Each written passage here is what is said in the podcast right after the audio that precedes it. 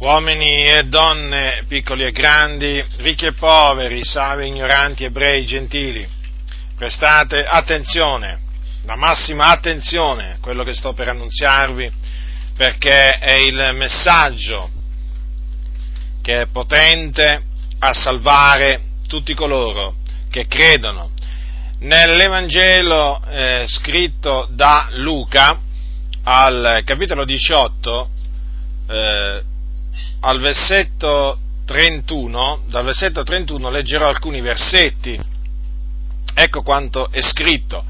Poi, presi seco i dodici, di, i, i dodici, disse loro, ecco noi saliamo a Gerusalemme e saranno adempiute rispetto al figliol dell'uomo tutte le cose scritte dai profeti, poiché egli sarà dato in mano dei gentili e sarà schernito ed oltraggiato, gli sputeranno addosso e dopo averlo flagellato lo uccideranno, ma il terzo giorno risusciterà.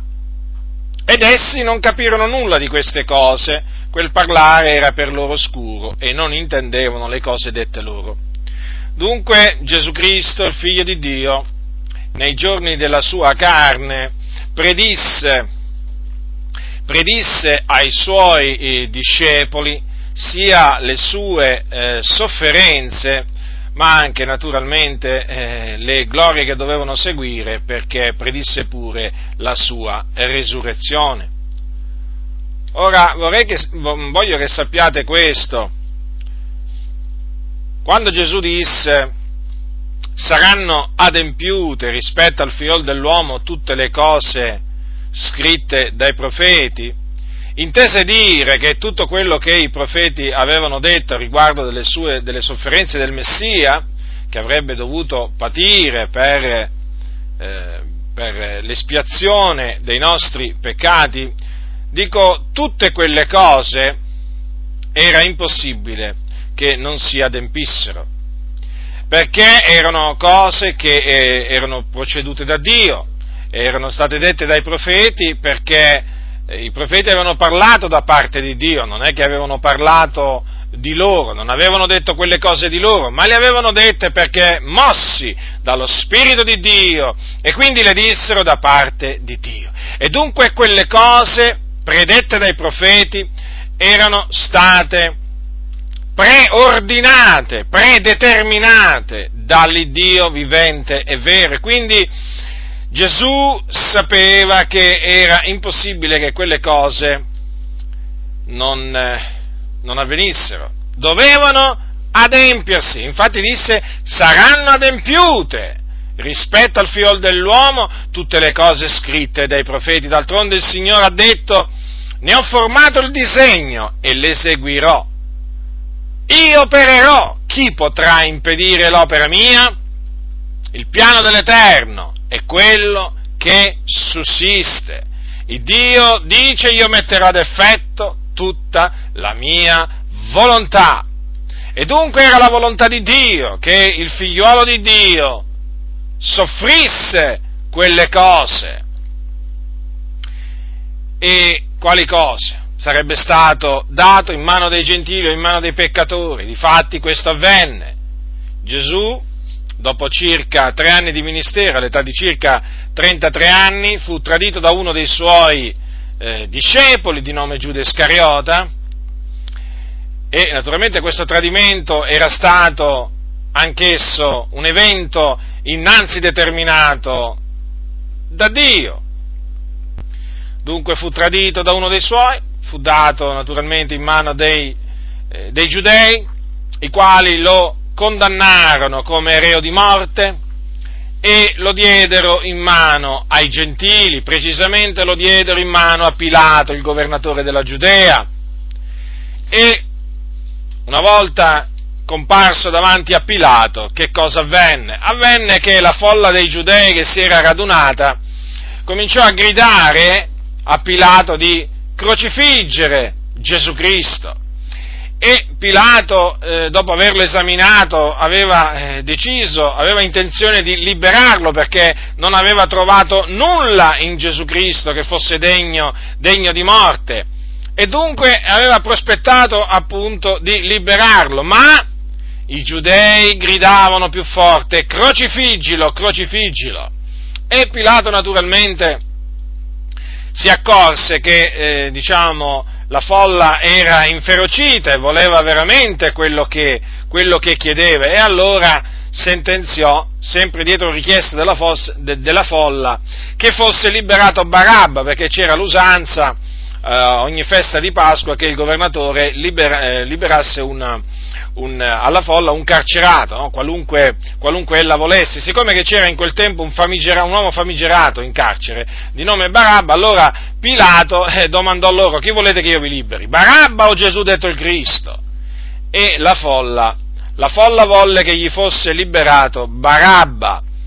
E quindi eh, a, a, questo punto, a, questo punto, poi Pilato naturalmente disse che farò dunque di Gesù detto il Cristo. E tutti risposero, sia crocifissero, sia crocifisso. Eppure Pilato sapeva che non aveva fatto nulla di male eh, Gesù, ma quelli gridavano più forte, sia crocifisso. E allora Pilato si lavò le mani, disse io davanti a tutti, io sono, e disse io sono innocente del sangue di questo giusto e eh, naturalmente sentenziò, sentenziò che fosse, fosse, liberato Barabba e fosse fatto flagellare Gesù.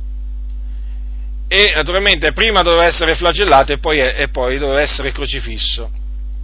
E dunque i soldati del governatore pre, eh, trassero Gesù nel pretorio, radunarono attorno a lui tutta la corte, lo spogliarono dei suoi vestimenti, gli misero addosso un manto scarlatto, intrecciarono una corona di spine, gliela misero sul capo e gli misero anche una, una canna nella mano destra e si inginocchiavano davanti a Gesù, lo beffavano dicendo salve re dei giudei! E gli sputavano addosso e con la canna gli percotevano il capo.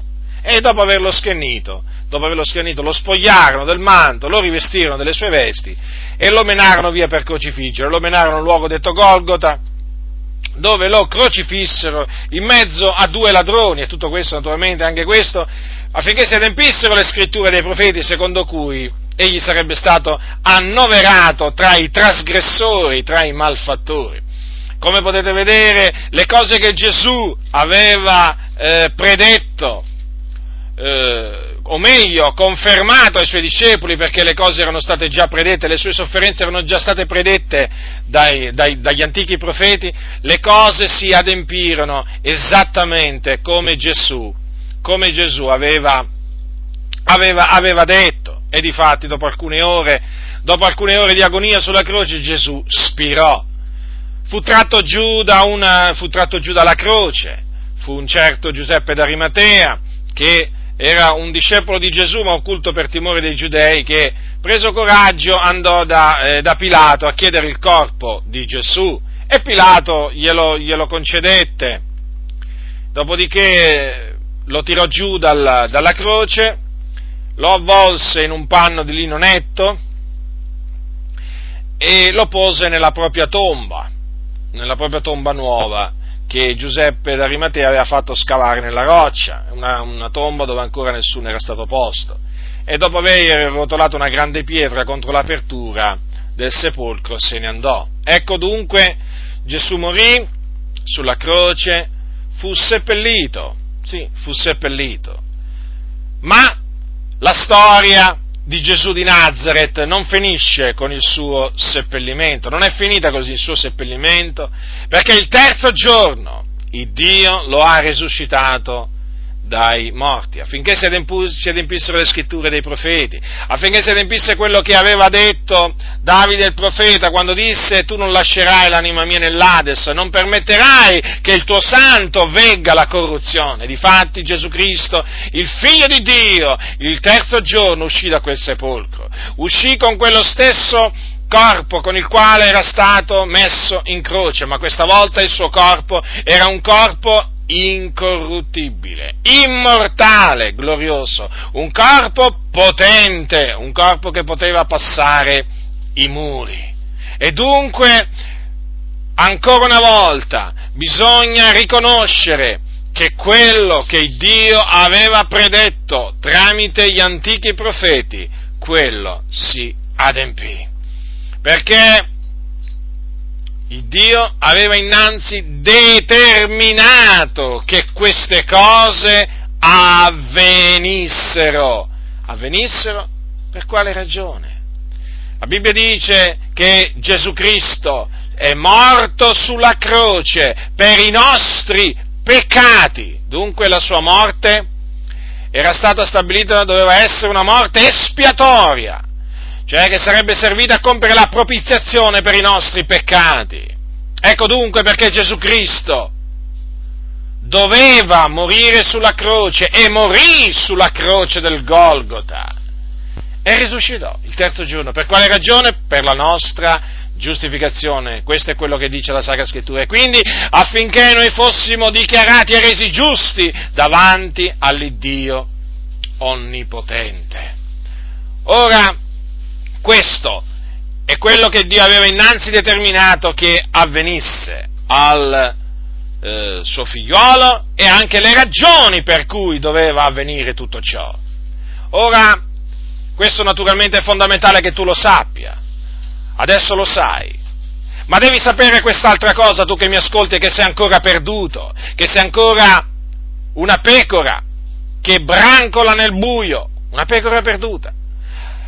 Per te queste parole sono, per te che ancora sei morto nei tuoi peccati, nelle tue trasgressioni, che sei senza speranza, senza pace, che hai i tuoi peccati che ti accusano del continuo, devi sapere pure questo, che per essere giustificato davanti a Dio, in virtù dell'opera perfetta compiuta da Gesù Cristo sulla croce, seguita naturalmente dalla sua resurrezione, ti devi ravvedere dei tuoi peccati. Cioè devi riconoscere di avere peccato davanti a Dio, di avere commesso dei peccati davanti a Dio. Non importa quanti tu ne abbia commessi, piccoli e grandi che siano agli occhi tuoi, non importa, tu hai peccato. Non importa di quale gravità. Tu hai peccato davanti a Dio, hai trasgredito la sua legge. E quindi ti devi ravvedere, ti devi pentire, confessare i tuoi peccati al Signore. E ti devi proporre di non compierli più, quindi ti devi proporre di abbandonarli. Questo. Questo significa che ti devi ravvedere. E poi devi credere con tutto il tuo cuore che Gesù Cristo è morto sulla croce per i nostri peccati ed è risuscitato il terzo giorno per la nostra giustificazione. Quando farai questo, sarai all'istante giustificato da Dio, appieno giustificato. Tutti i tuoi peccati ti saranno cancellati immediatamente per la potenza del sangue prezioso di Gesù Cristo che è stato sparso al Golgotha circa duemila anni fa e che ancora oggi lava tutti quei peccatori che si ravvedono e credono nel suo sacrificio. Dunque, sai quello che devi fare per essere giustificato davanti a Dio. Tu dirai, e se rifiuto di, fare, di rifare quello che mi dici? Beh, devi sapere questo. Quello che ti ho detto di fare, non sono io a dirtelo, ma è il Signore Dio Onnipotente. Questo Dio ha comandato che ti sia annunziato. Se tu non ti ravvedi, se tu ti getti alle spalle il messaggio che hai sentito, devi sapere questo. Morirai nei tuoi peccati e andrai in un luogo di tormento chiamato inferno, che è un luogo dove c'è il pianto e lo stridore dei denti che si trova nel cuore della terra. C'è un fuoco in questo luogo. Ed è proprio il fuoco che produrrà quel pianto e lo stridore dei denti. E non ci sarà mai più speranza di salvezza per te. Aspetterai il giorno del giudizio, nei tormenti, ma sappi che quando comparirai nel giorno del giudizio davanti a Dio, lì sarai giudicato secondo le tue opere e sarai gettato nello stagno ardente di fuoco e di zolfo, che è un altro luogo di tormento, ma là ci sarai gettato anche con il tuo corpo e sarai tormentato nei secoli dei secoli dei secoli. Non avrai alcun riposo per tutta l'eternità. Quello che ti aspetta dunque è un'infamia eterna, è un tormento eterno. Comprendi dunque perché Dio ha mandato il suo figliuolo unigenito in questo mondo, per salvarti per salvare il mondo da questa perdizione eterna. E quando si parla di perdizione eterna, eh, si parla di tormento eterno.